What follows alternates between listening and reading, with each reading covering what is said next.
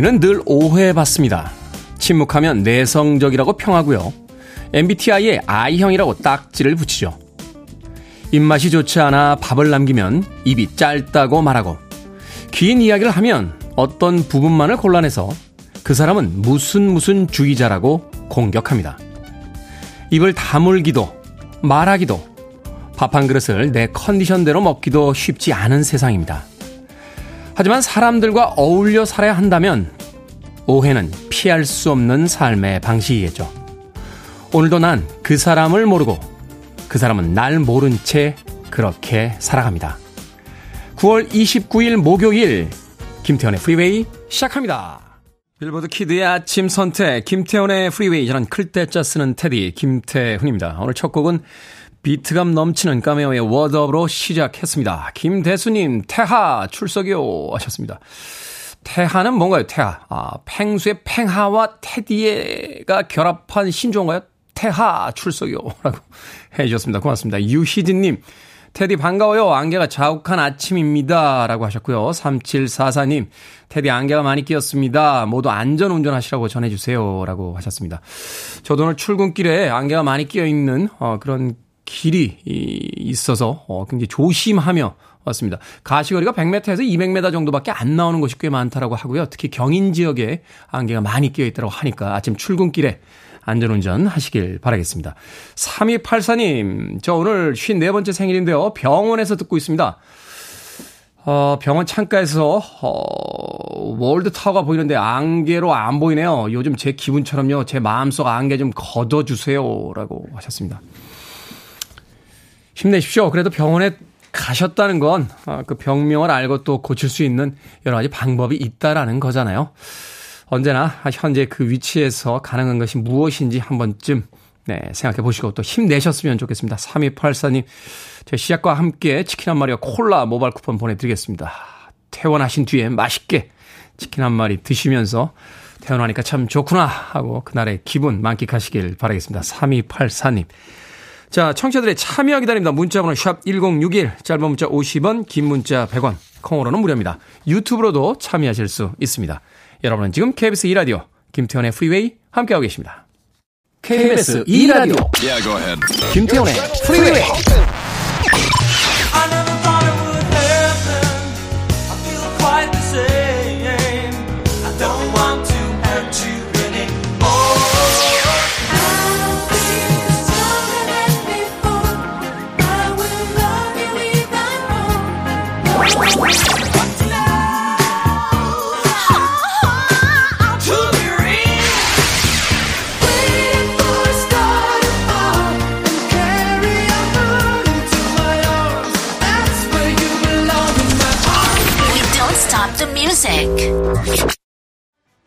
기분이 좋아지는 그런 음악이었죠. 브랜다 러셀의 A Little Bit of Love 듣고 왔습니다. 음악이 나가는 동안 안개가 끼어 있는 강변북로를 저도 어, 멍하니 쳐다보면서 음악 속에 좀 머물러 있었습니다. 음악을 만드는 작곡가들은 참 위대하다 하는 생각을 다시 한번 해보게 됩니다. 사람의 감정을 만들어낼 수 있잖아요. 신나는 음악을 만들어 볼까? 아니면 기분이 좋아지는 음악을 만들어 볼까? 조금은 슬픈 음악을 만들어 볼까? 그리고 그 음악을 듣는 누군가가 그런 기분을 느끼게 된다면 그 사람의 감정을 창조한, 만들어낸 인물이니까, 어, 글쎄요, 작은 신이라고 불러야 되나요? 작곡가들을. 브랜드 러셀의 A Little Bit of Love 듣고 왔습니다. 자, 조민영님, 테디 안녕하세요. 창녕 다녀왔습니다. 코스모스가 엄마처럼 이쁘더라고요. 가을이네요. 하셨습니다. 이 표현 참 멋있네요. 어, 엄마처럼 이쁘더라고요. 생각하면 세상에 자기 엄마만큼 예쁜 사람이 있을까요? 어, 사랑에 빠진 누군가는 연인의 얼굴을 먼저 떠올릴 수도 있겠습니다만 긴 인생으로 봤을 때 예, 우리가 사랑했던 그 많은 연인들은 예, 짧게는 하루, 길게는 고작 몇 년만 곁에 머물다 다 사라져 버렸는데 엄마는 그렇지 않죠. 평생 동안 옆에 머물러 계십니다. 그리고 모든 걸 희생하시는 엄마. 코스모스가 엄마처럼 예뻐더라, 이쁘더라, 가을이네요 하신 조민영님 멋진 표현 보내주셨습니다. 아메리카노 모바일 쿠폰 한 장 보내드릴게요. 사소한 음, 선물이지만 이 멋진 표현을 아침에 들려주신 조민영님에게 예, 감사의 뜻으로 보내드리겠습니다. 콩으로 오셨는데요. 샵 1061 다시 한번 이름과 아이디 보내주시면 모바일 쿠폰 보내드립니다. 짧은 문자 50원 긴 문자 100원입니다. 그런가 하면 오늘 김진아님 아침부터 열받으셨어요. 아, 굿모닝 테디, 이 시간 고기 굽는 거 어떻게 생각하십니까? 어느 집에서 삼겹살 굽나 봐요. 그 냄새에 눈 떴습니다. 별로입니다. 하셨습니다. 이 냄새라는 거, 음식 냄새라는 게 참 묘한 게요. 내가 먹을 땐 괜찮고 남이 먹을 땐 싫습니다. 그리고 먹기 전에는 좋은데 먹고 나면 또 괴롭습니다. 음식의 냄새야말로 우리의 삶이 얼마나 변덕스러운가 보여주는 대표적인 케이스가 아닌가 하는 생각이 드는데 아침부터 삼겹살 굽는 거 어떻게 생각하냐고요? 제가 먹을 땐 맛있죠. 남들이 구면 아침부터 웬 기름 냄새라고 짜증이 납니다만. 김진아님 마트 상품권 보내드릴게요. 삼겹살에 밀리지 마시고 목살 사가지고 오늘 아침에 오늘 아침에 아니죠 내일 아침에 한번 목살부터 구워보시는 건 어떨까 하는 생각이 듭니다. 삼겹살의 질소냐 나는 목살이다. 하고 김진아님.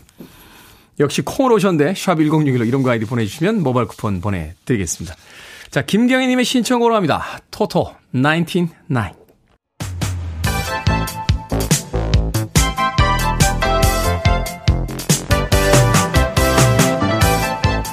이 시간 뉴스를 깔끔하게 정리해 드립니다. 뉴스 브리핑 캔디 전희연 시사평론가와 함께합니다. 안녕하세요. 안녕하세요. 캔디 전희연입니다. 북한이 동해상으로 탄도 미사일을 발사했습니다. 한국과 미국의 연합 훈련 기간 도중이라 이례적이다 하는 평가가 나오고 있죠. 예, 그렇습니다. 북한은 사실 주로 한미 연합 훈련 전 혹은 훈련 종료 후에 미사일 발사를 진행해 왔는데 이번의 경우에 훈련 기간 중에 발사가 이루어지다 보니 이례적이다라는 분석이 나오고 있습니다. 합동 참모본부에 따르면요. 북한이 28일 오후 6시 10분부터 20분까지 단거리 탄도 미사일 두 발을 발사한 것으로 포착됐다라고 하는데요. 평양 순안 일대에서 발사가 됐고 동해상으로 쏜 것으로 파악이 됐다고 합니다. 북한의 미사일 발사 흐름을 살펴봤더니 올해만 벌써 탄도 미사일을 18번, 음. 순항 미사일은 두번 발사했고요. 윤석열 정부 출범 이후로는 이번이 여섯 번째 미사일 발사입니다. 어떤 실험이라기보다는 그냥 위협 사격인 거죠. 그럴 수도 있고요. 정치적으로 해석을 해보자면 지금 한미가 해상 연합 훈련을 하고 있는데 거기에 반발한 것이다라고 있고 다만 이번 미사일 발사에 대해서 당국이 조금 더 주시하는 듯한 분위기가 나오는 이유는요. 제가 추가로 전해 드리겠지만 다음 달에 7차 핵실험 가능성이 있다라는 언급이 음, 나오고 네. 있기 때문입니다. 그래서 안보가 또 굉장히 중요한 의제가 될 것으로 보이고요. 어, 북한의 이런 움직임이 지금 해리스 미국 부통령이 방한할 예정이죠. 오늘 그렇죠. 한국을 찾아서 비무장지대를 방문할 예정인데 이런 부분을 겨냥할 것이냐 이런 해석도 나오고 있어요. 그리고 안보와 관련해서 중요한 소식 하나 더 전해지고 있는데요. 한국, 미국, 일본이 30일 동해에서 연합훈련을 할 것으로 전해지고 있습니다. 그런데 살펴보면 지난달 초에 한국과 미국 해군 그리고 일본 해상 자위대가 미국 하와이 일대에서 퍼시픽 드래곤 훈련을 실시한 바 있는데요. 이 훈련은 북한이 발사한 탄도미사일을 탐지해서 추적하는 다국적 훈련이고 캐나다와 호주도 참가한 바 있습니다. 그런데 오는 30일 동해에서 연합훈련을 한 것은 한, 미, 일, 세 나라만 참가하는 해상 연합 훈련이 될 것으로 현재까지 알려져 있고요. 국회 안규백 의원이 본인의 SNS에 아, 밝힌 바에 따르면 어, 일본의 해상자위대와 함께 대잠 훈련을 실시한다라는 거고, 만약에 이 훈련이 이루어진다면 5년여 만에 한미연합 대전 훈련이 실시될 예정이라고 합니다. 그런데 이 윤석열 대통령이 미국 언론과의 인터뷰에 어, 응해서 했던 내용을 보면 북핵에 대응하기 위해서 이 세 나라의 안보 협력의 필요성에 대해서 직접 언급한 바가 있습니다. 따라서 일본과의 군사 교류가 더 확대될 것이라는 전망이 나오고 있는데 다만 좀 비판적이고 우려하는 목소리도 나오고 있는데요. 일단 한일 양국 관계가 굉장히 복잡한 문제가 아직 풀리지 않고 있습니다. 어, 강제동원 피해자 배상 문제, 또 2018년 일본의 해상 초계기 레이더 조사를 둘러싼 논란, 또 2019년 일본의 수출 규제를 필요해서 여러 가지 문제가 아직은 과제로 남아 있는 상태이고 특히 동해는 독도가 위치한 곳이기 때문에 일본과의 군사 훈련이 적절하냐에 대해서 또 비판적 의견도 나오고 있습니다. 어, 안규백 의원은 유사시 한반도 문제의 일본 해상자위대의 개입을 허용하겠다는 것이냐라고 물으면서 윤석열 정부의 안보관에 의문을 던지지 않을 수 없다라고 또 비판의 목소리를 냈습니다. 그리고 제가 아까 그 북한의 핵실험 가능성에 대해서 말씀을 네. 드렸는데요. 이 내용은 국가정보원이 어제 국회 정보위원회 전체 회의에서 보고한 내용인데요. 제20차 중국 공산당 전국 대표대회가 예정된 10월 16일부터 미국의 중간선거 전날인 11월 7일 사이에 북한의 7차 핵실험 실시 가능성이 있다라고 보고를 하면서 군사적 긴장이 높아지는 것 아니냐는 우려도 제기되고 있습니다. 어떤 방식으로든 대화의 물꼬를 좀 타야 될 것 같고 또 어찌됐건 동해에 일본 자위대가 들어온다고 하니까 기분이 그렇게 깔끔하지는 않군요. 자, 더불어민주당 이재명 대표가 국회 교섭단체 대표 연설에서 외교 참사를 비판했습니다. 또 국회의원 면책 폐지를 이야기할 때 국민의힘 의원들이 박수를 치기도 했어요. 예, 일단 이재명 대표의 어떻게 보면 국회의 본격적 데뷔전이다라고 할 수 있겠죠. 국회 교섭단체 대표 연설을 어제 했는데 일단 순방 외교 논란에 관해서 굉장히 비판을 하면서 외교 참사의 책임 분명하게 묻겠다라고 지적을 했습니다. 이런 부분에 대해서는 국민의힘 의원들이 뭐 반발을 하기도 했어요. 그리고 대한민국의 미래 비전으로 기본 사회를 강조했는데 기본이란 단어 28차례 언급됐다라고 합니다. 쉽게 설명을 해드리면 소득, 주거, 금융, 의료, 복지, 에너지, 통신을 비롯한 모든 영역에서 국민의 기본적 삶이 보장되도록 사회 시스템을 바꿔야 한다는 건데 이 기본 시리즈는 이재명 대표가 취임하기 전에 대선 전부터도 본인의 어떤 대표 브랜드라고 해야 될까요? 경기도지사 시절부터 이제 기본소득에 대한 이야기를 계속해서 해왔죠. 그렇습니다. 이제 미래 비전에 대한 본인의 브랜드라고 할 수 있는데 보다 구체적으로 제시했다라는 분석이 나오고 있습니다. 또 여당에 제안했던 여야 공통공약 추진 협의체 구성도 어, 다시 한번 해야 된다라고 강조를 했고요.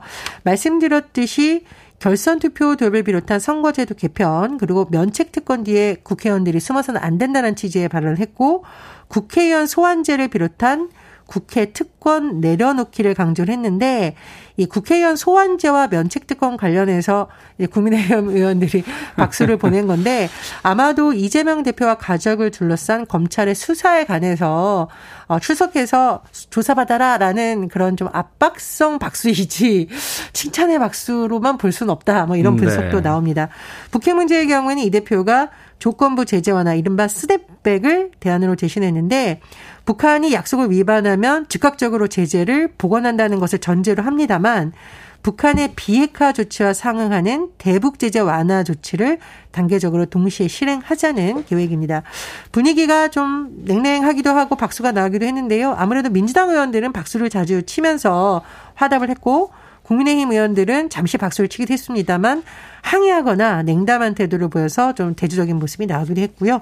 어, 그리고 또 이제 이 지금 윤석열 대통령 순방 관련해 나왔던 보도와 관련해서 어, 국민의힘 테스크포스크에서 오늘 MBC를 정보통신망 이용 촉진 및 정보보호 등에 관한 법률 위반 그리고 형법 위반 등으로 대검찰청에 고발하겠다 이렇게 밝힌 상황입니다.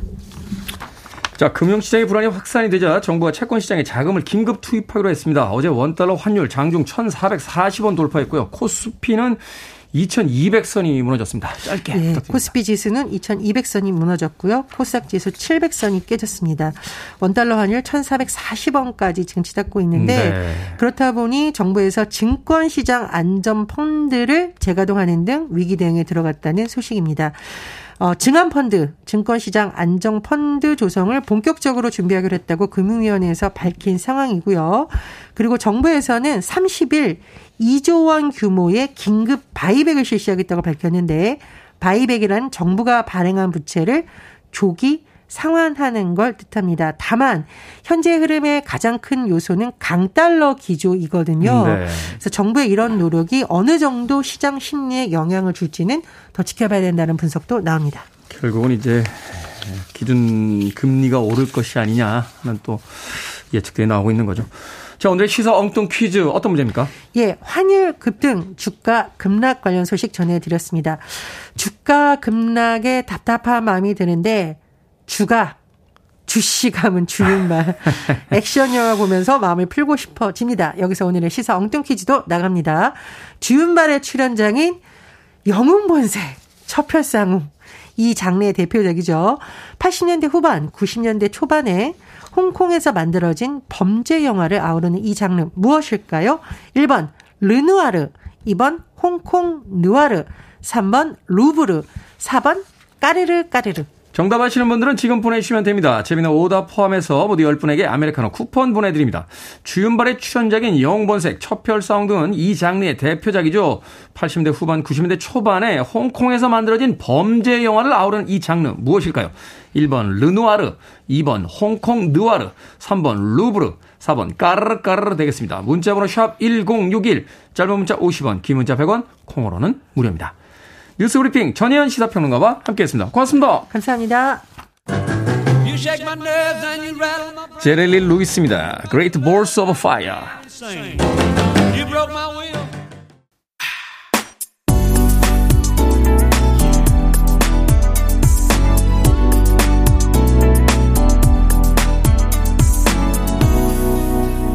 김태훈의 Freeway.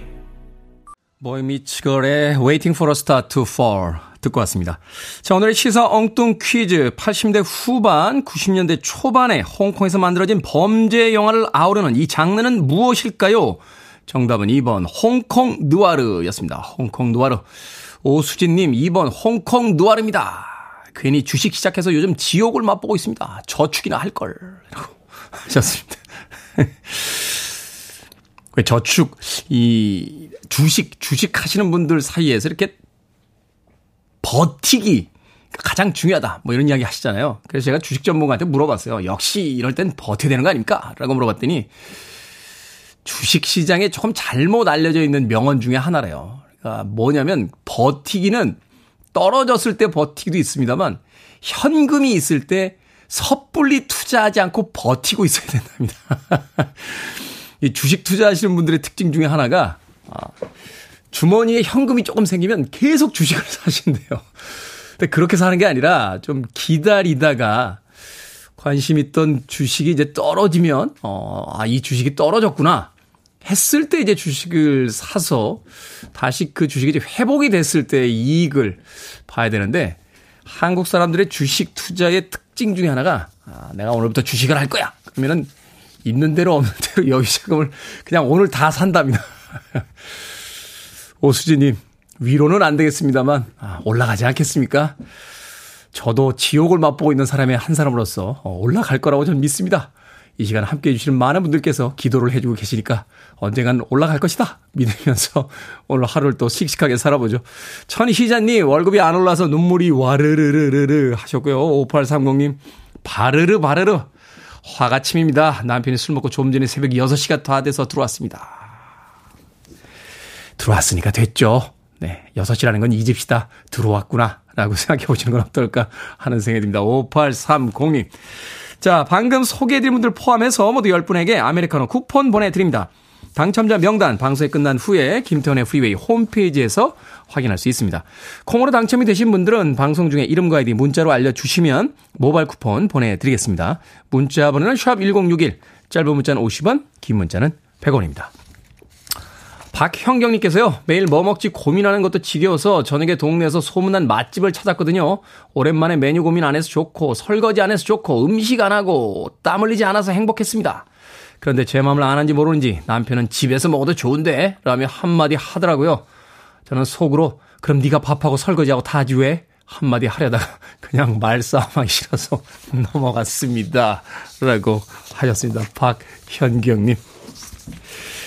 설거지는 좀 합시다. 남편분들, 방송 듣고 계신 분들, 뜨끔하신 분들 많을 텐데, 밥까지는 이야기 안 하겠습니다. 설거지는 좀 합시다. 마일리지 쌓는다고 생각하고요. 설거지 평소에 잘 해놓으시면 새벽 6시가 다 돼서 들어와도 한 번쯤은 봐주지 않겠습니까? 박형경님에게 불고기 버거 세트 하나 보내드릴게요. 음악 듣습니다. 5322님, 7795님, 6522님, 김매환님, 이유미님, 안정래님께서 신청하셨습니다. 뉴키즈 언더 블락, 스텝 by step. Step by step. Ooh, baby. Gonna get to you, girl. Step by step.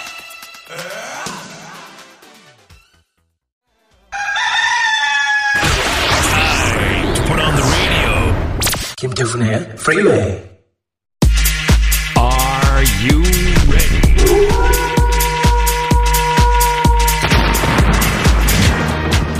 고민이 나타나는 족족 격파 결정은 해드릴게 신세계 상담소 Barbara Streisand.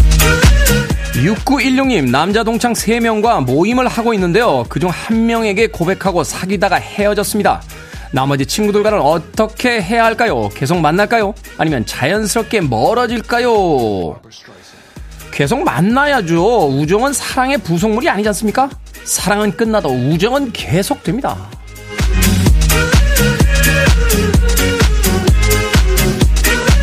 조현구님, 44살 아기 아빠입니다. 더 늙기 전에 머리를 길러보고 싶어서 꽁지머리까지 길렀는데요. 아내가 안 어울린다고 자꾸 자르라고 합니다.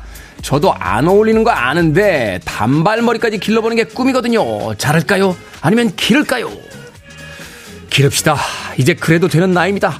우리가 뭐 세계 평화를 해치는 엉뚱한 짓을 하는 겁니까? 머리 정도는 좀 길러봅시다. Barbara Streisand. 3573님, 딸이 서울에 대임 논술 시험을 치르러 갑니다. 숙소를 잡을 생각인데 하루만 잡아서 시험만 치고 내려올까요? 아니면 이틀을 잡아서 같이 서울에서 놀다 올까요? 하루만 잡아서 시험 치고 내려옵시다. 놀 생각으로 이틀 잡으면 딸아이가 시험에 집중하겠습니까?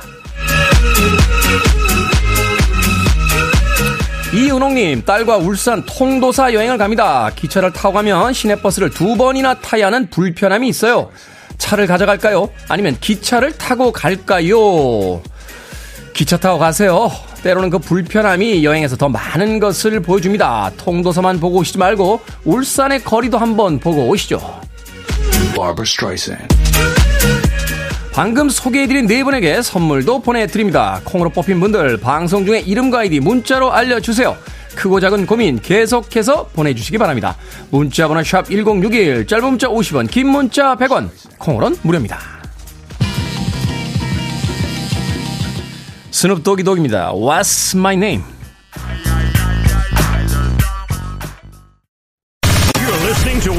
Best radio stations around. You're listening to 김태훈의 Freeway. 빌보드 Kid의 아침 선택, KBS 2라디오 김태훈의 프리웨이 함께하고 계십니다.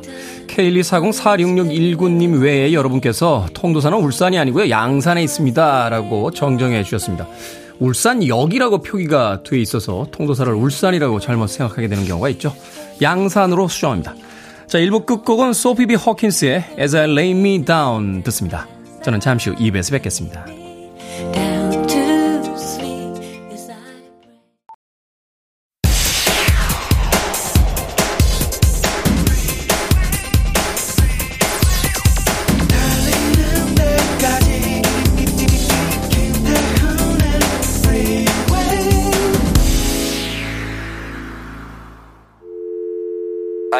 Your arms around me. I need to feel your touch.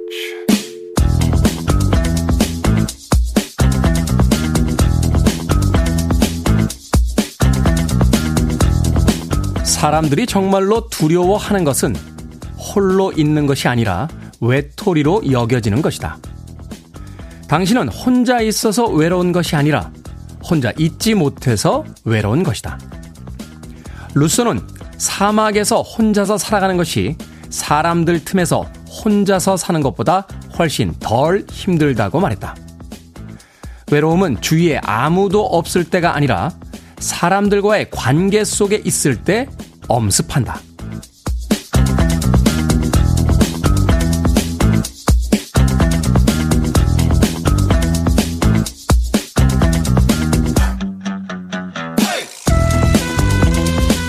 뭐든 읽어주는 남자. 오늘은 청취자 박희정님이 보내주신 마리엘라 자르토리우스의 책 고독이 나를 위로한다 중 일부를 읽어드렸습니다. 사람은 함께 있든 혼자 있든 외로움을 느낄 수밖에 없는 존재지만요. 그걸 다른 사람을 통해 해소하려고 하는 순간 공허함을 느끼게 되죠. 그래서 혼자인 사람은 둘인 사람을 부러워하고 둘인 사람은 혼자인 사람을 부러워합니다. 외로움은 사라지지 않을 겁니다. 그러니 혼자 둘레길을 걸어보기도 하고 영화를 보고 여행을 떠나면서 자기 자신과 잘 노는 방법을 배워보죠.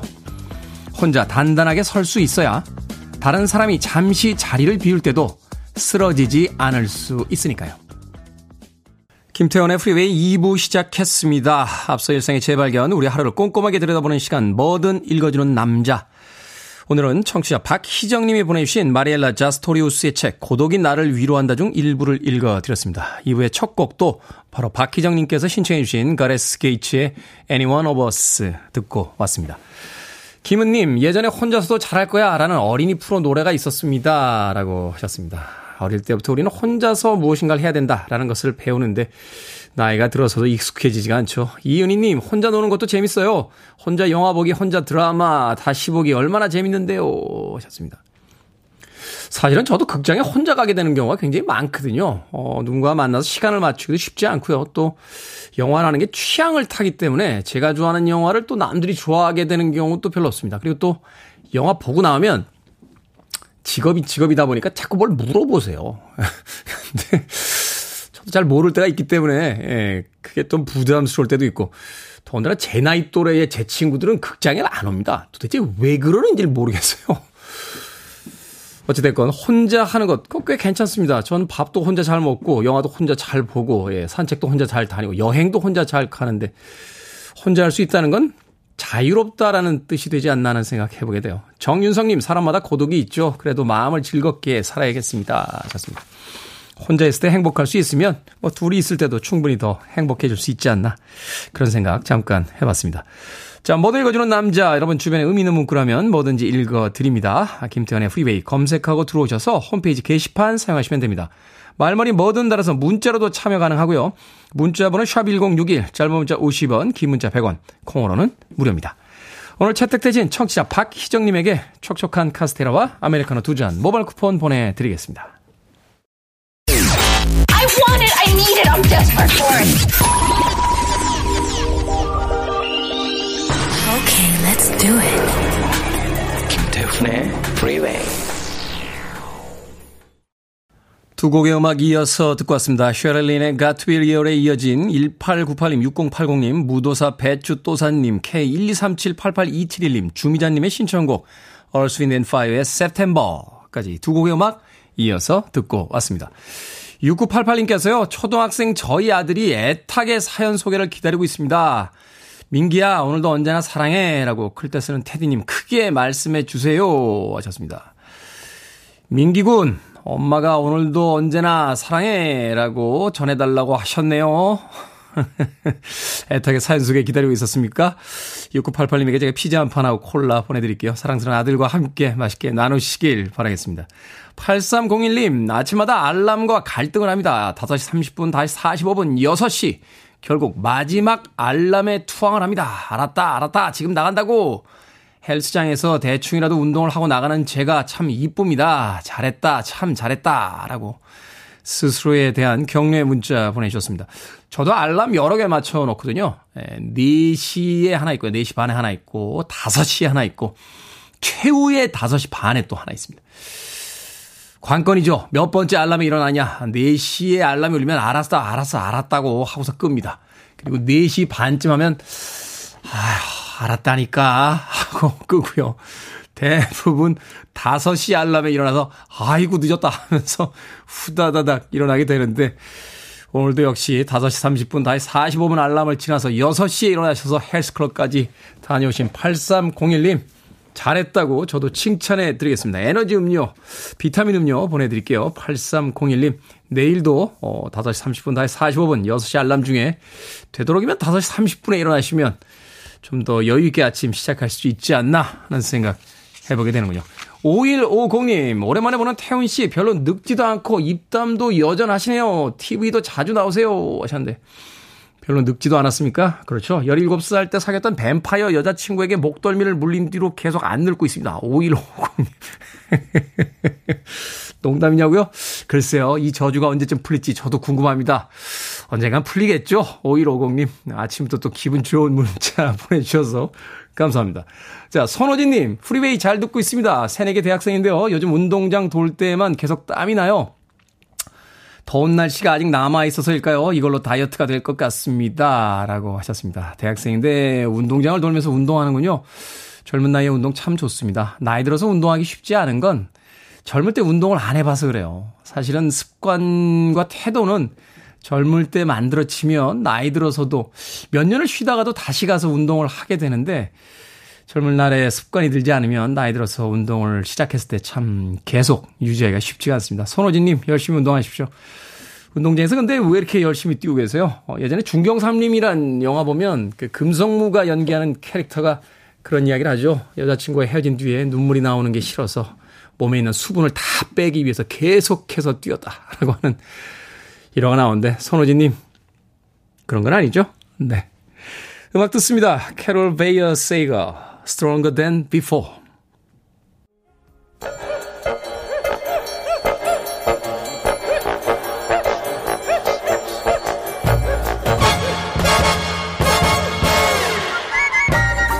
온라인 세상 속 촌철살인 해악과 위트가 돋보이는 댓글들을 골라봤습니다. 댓글로 본 세상.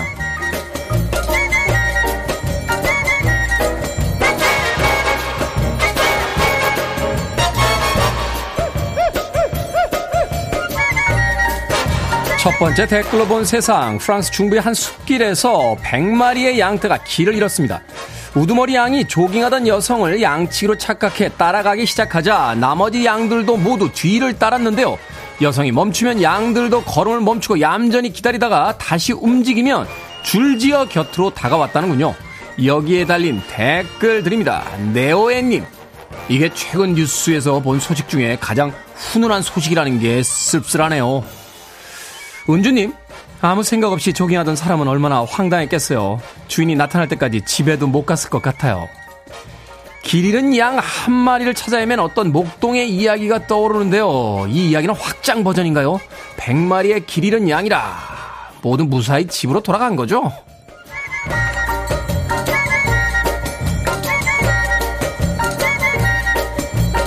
두 번째 댓글로 본 세상. 최근 한국인 마약왕의 실화를 바탕으로 한 드라마 수리남이 인기를 얻었는데요. 영화나 드라마에서나 접하던 마약 관련 사건 사고가 연일 뉴스에 보도되고 있습니다. 마약 청정국이라는 말이 무색해지고 있는 건데요. 올 상반기에만 마약 사범 6천여 명이 경찰에 붙잡혔고 3명 중에 1명은 10대와 20대였다고 합니다. 여기에 달린 댓글 드립니다. 무지개님, 부모 입장에서 매 순간 자식과 동행할 수도 없고요. 자식들 세상에 내놓기 무서운 시대입니다. 쿠키님, 주변에 담배 끊은 지 30년 되신 분 있는데 아직도 그 맛이 생각난다고 하시더라고요. 모든 중독성 물질은 애초에 손을 안 대는 게 중요합니다. 마약은 절대로 해서는 안 되겠죠. 하지만 왜 아이들이 자꾸 마약의 유혹에 빠지는지 어른들이 한 번쯤은 깊게 생각해 봐야 하지 않을까요?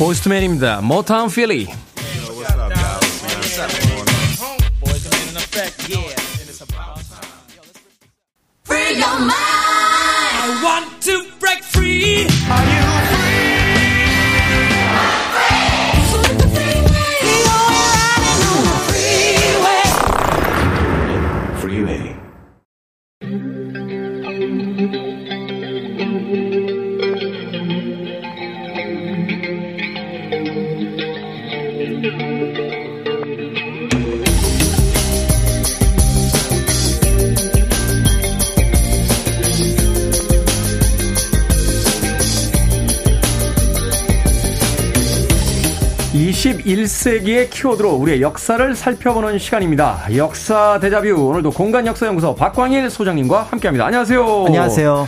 자 얼마 전에 방탄소년단의 리더 RM이 국외 소재 문화재단 1억을 기부했습니다. 나라 밖에 있는 문화재 보존과 복원을 위해 써달라 하는 건데 그런가 하면 어제는 제1 한국인이 기증한 조선 관리들의 묘지석이 안동에서 공개가 되기도 했죠.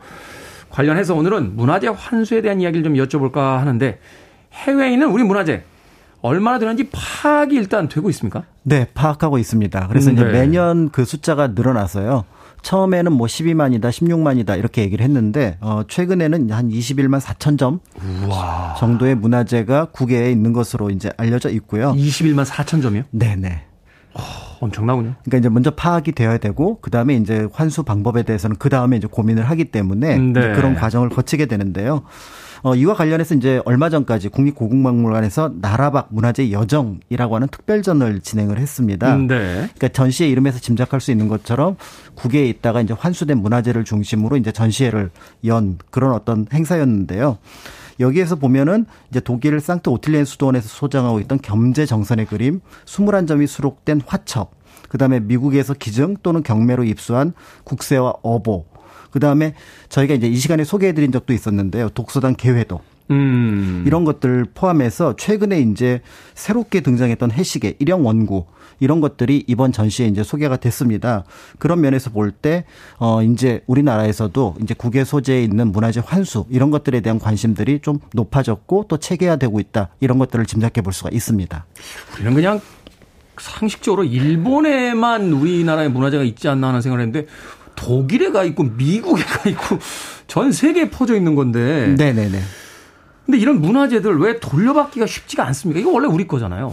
네, 그 아마 짐작하시겠지만 일단은 상대가 있는 어떤 사건이기 때문에 이제 조금 어렵다라고 볼 수가 있는데 네. 그런 어려움을 보여주는 사건 중에 하나가 이제 2011년 그러니까 병인 양요 당시에 약탈당했던 외교장각 도서 297책을 돌려받는 과정이라고 볼 수가 있을 것 같습니다. 네.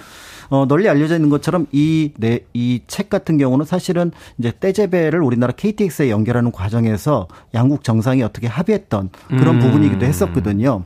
그런데 실제로 이 과정을 이제 진행하는 과정에서 프랑스에서 이제 문화재 담당 관리들이 이제 반발을 하는 겁니다. 프랑스 소장의 문화재가 외국에 반환된 사례가 없다. 네. 그런 부분에서 이거는 시행할 수가 없다 이렇게 얘기를 했었고요. 여기에 대해서 이제 정부 측에서는 그렇지 않아도 고속철도 건설 과정에서 한국 정부가 약속을 했는데 지키지 않을 수 없다. 음. 이런 부분들이 얘기가 됐던 거죠. 그래서 그쪽에서 어떤 얘기를 했었냐면은 이 규장 외교장각 도서를 줄 테니 그만한 가치가 있는 책을 우리 쪽에 보내달라. 교환해 달라. 이제 이런 네. 어떤 얘기가 있었는데 이거는 또 다른 문화재가 국외로 나가는 거기 때문에 우리 측에서는 이제 거부를 했고요. 그게 무슨 반환이에요? 그렇습니다. 그래서 이제 한국으로서는 이제 외교장국 도서가 이제 한번 쭉그 관심의 대상이 되니까 이거를 또 어떻게 보면 돌이킬 수 없는 그런 상황이 되어서 결국은 두 나라 사이에서 프랑스는 명분 그 다음에 이제 한국은 실리를 얻는 방식으로 외교장국 도서를 이제 반환을 하게 됐는데 네. 어, 지금 국립중앙박물관에 가면 외교장 도서 일부가 전시가 되어 있거든요. 근데 그 소장처를 보면은 프랑스 파리 국립 도서관으로 되어 있습니다. 아. 그러니까 영구 대여 형식으로 그러니까 이 책이 다시 프랑스로 돌아갈 일은 없습니다만은 소장처 자체는 어, 프랑스다. 프랑스로 그렇지만 그것을 우리가 보고 그다음에 연구하고 하는 부분들은 한국에서 할 수 있도록 했다는 점에서 굉장히 이 환수 과정이 어렵겠구나라는 것들을 짐작해 볼 수가 있고요. 그러니까 실리와 명분 사이에서 타협을 한 거죠. 그렇습니다. 그래서 이제 우리가 볼 때는 실리를 찾아야 되기 때문에 네. 이것에 대한 섣부른 여론을 조성할 경우에 오히려 그 해당 문화재가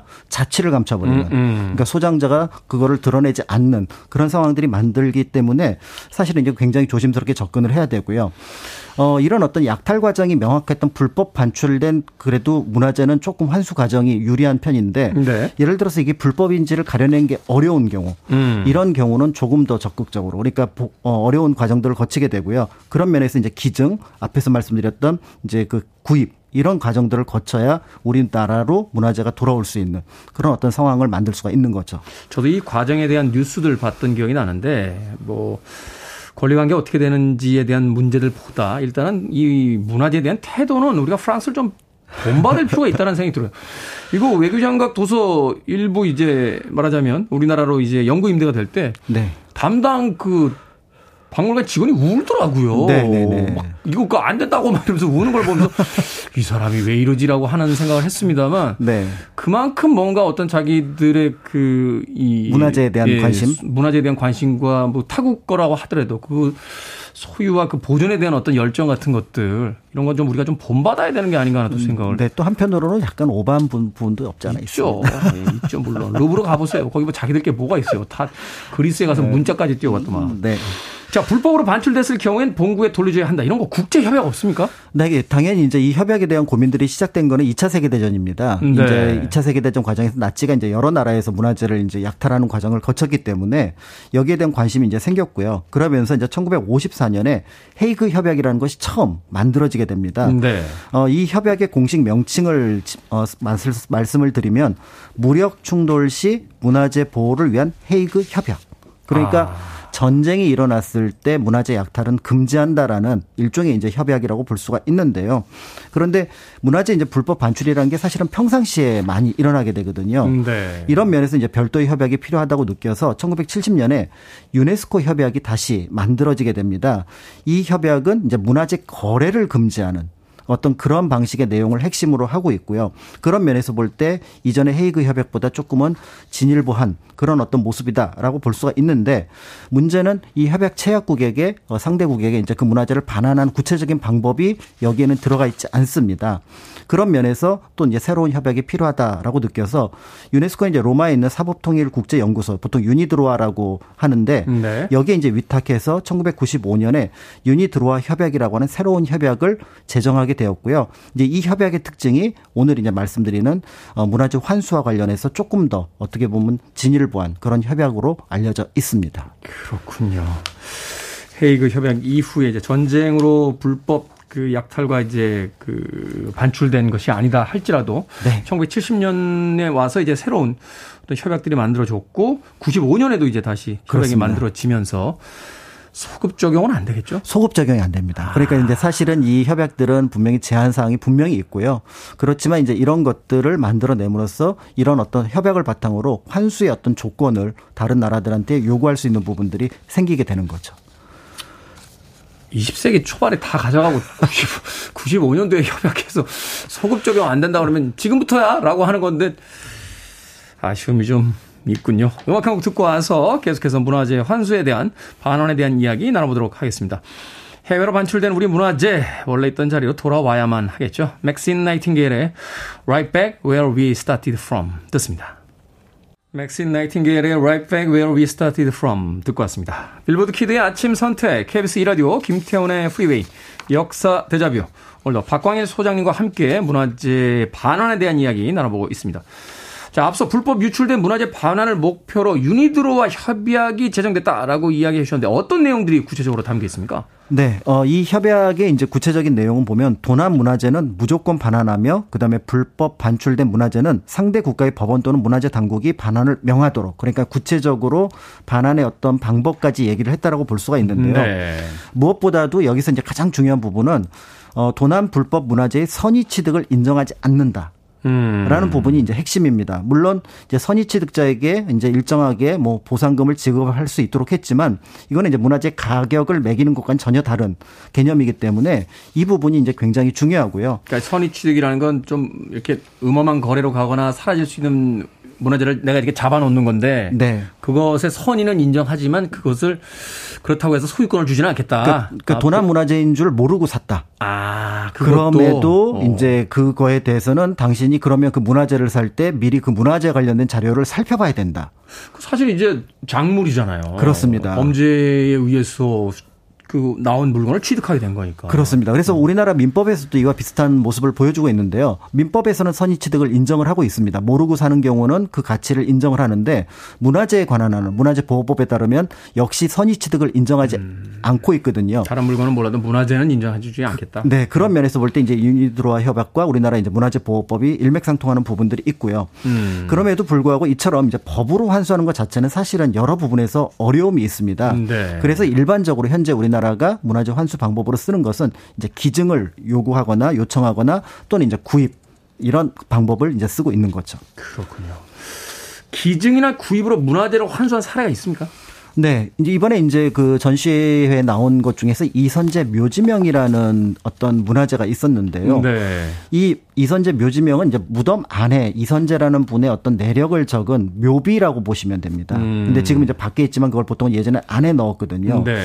그런데 이거를 이제 일본인이 소장을 하고 있었는데 남의 묘지명은 왜 가져갑니까 이게 도대체? 그러니까 중간 중간에 이제 겹쳤던 것 같죠. 그러니까 네. 최종 그 어떤 그 소유자는 이것이 어떤 과정을 거쳐서 왔는지는 잘 모르지만 이게 이제 분청사기라고 하는 도자기이기 때문에 이제 귀하다고 생각을 해서 갖고 있었는데 여기에 대해서 이제 한국의 이제 관계자들이 넘어간 겁니다. 그래서 이 문화재는 원래 무덤 안에 있던 겁니다. 그러니까 이게 일반적으로 거래가 되긴 어려운 겁니다라는 음. 걸 먼저 설득을 하고요. 도굴 되지 않는 이상은 거래할 수가 없는 거죠. 네. 그다음에 이제 두 번째는 이- 이선재라는 인물이 조선시대 성종대 인물인데 네. 이분이 일본인 역관에게 호의를 베풀었다는 게 조선왕조실록에 기록이 돼 있습니다. 음. 그러니까 이 내용을 그 일본인에게 얘기를 했더니 그렇다면 그때 우리에게 호의를 베풀었던 역사가 있는 것처럼 나도 그럼 이 이선재라는 분에게 호의를 베풀기 위해서 한국이 기증을 하겠다. 아. 라고 해서 우리나라에 이제 기증이 된 어떤 네. 굉장히 좀 따뜻한 사연을 갖고 있는 그런 모습이라고 볼 수가 있고요. 네. 그런데 이제 최근에는 문화재 시장이 굉장히 높아지 어 커지면서 경매로 많이 나오는 경우가 있습니다. 이거 심심치 않게 나오더라고요. 외국 경매에서도. 맞습니다. 그래서 이제 특히 한국 문화재는 비교적 높은 가치 어떤 그런 평가를 받고 있는데요.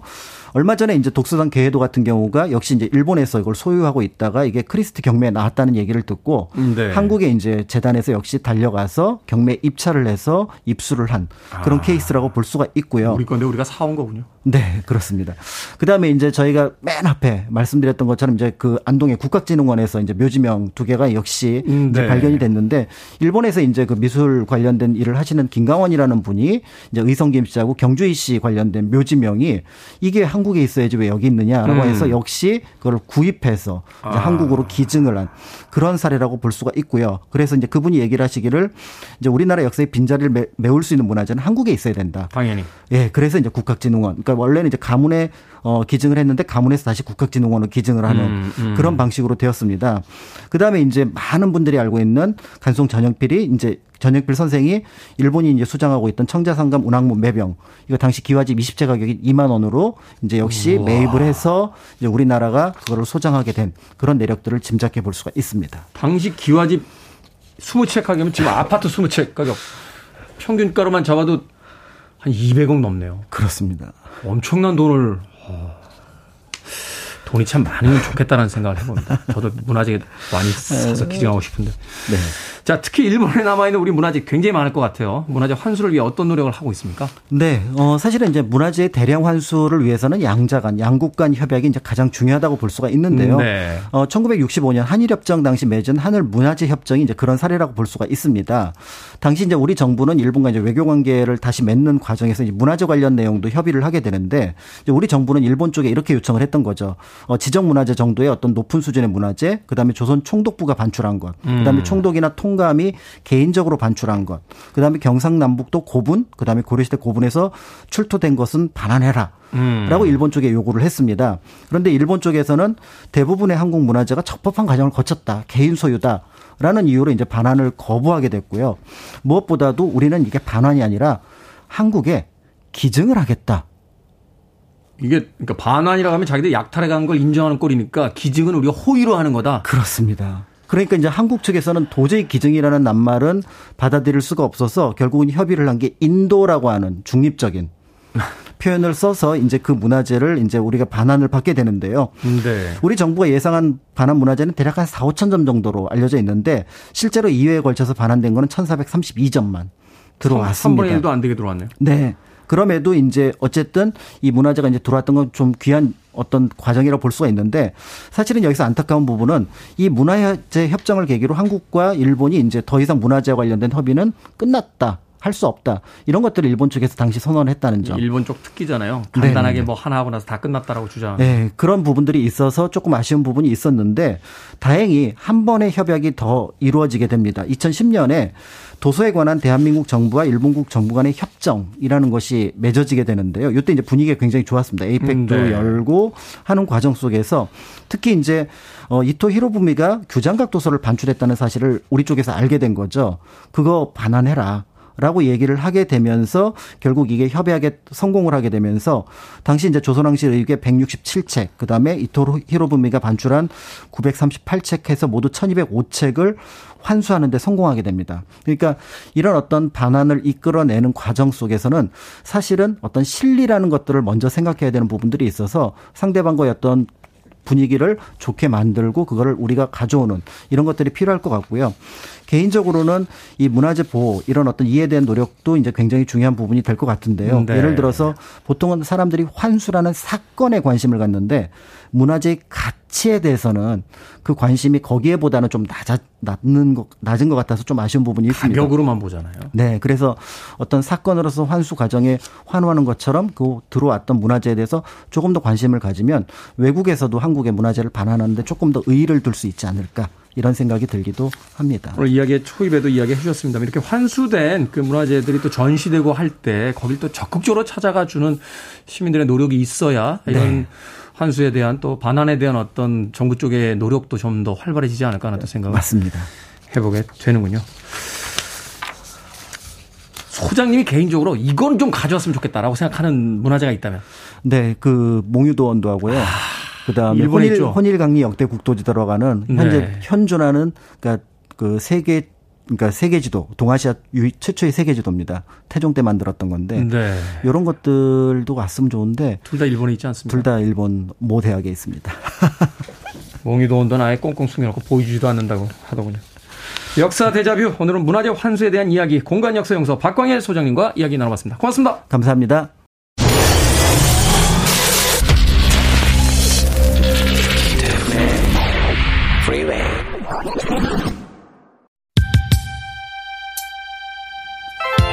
KBS 이라디오 김태훈의 프리웨이 오늘 방송 여기까지입니다. 8447님께서요. 테디 남편과 출근길에 매일 즐겁게 듣고 있어요. 여기 부산인데 어제 남편이 당첨이 되면 통닭과 콜라를 서울에서 어떻게 보내냐고 그래서 저 혼자 빵 터졌습니다. 통닭과 콜라 부산까지 어떻게 보내주시나요? 하셨습니다. 보내드릴게요. 네, 통닭과 콜라 세트 보내드립니다. 어떻게 가는지 한번 천천히 지켜보십시오. 더 딜의 음악 오늘 끝곡입니다. Two Occasions 듣습니다. 편안한 하루 보내세요. 내일 아침 7시에 오겠습니다. 고맙습니다.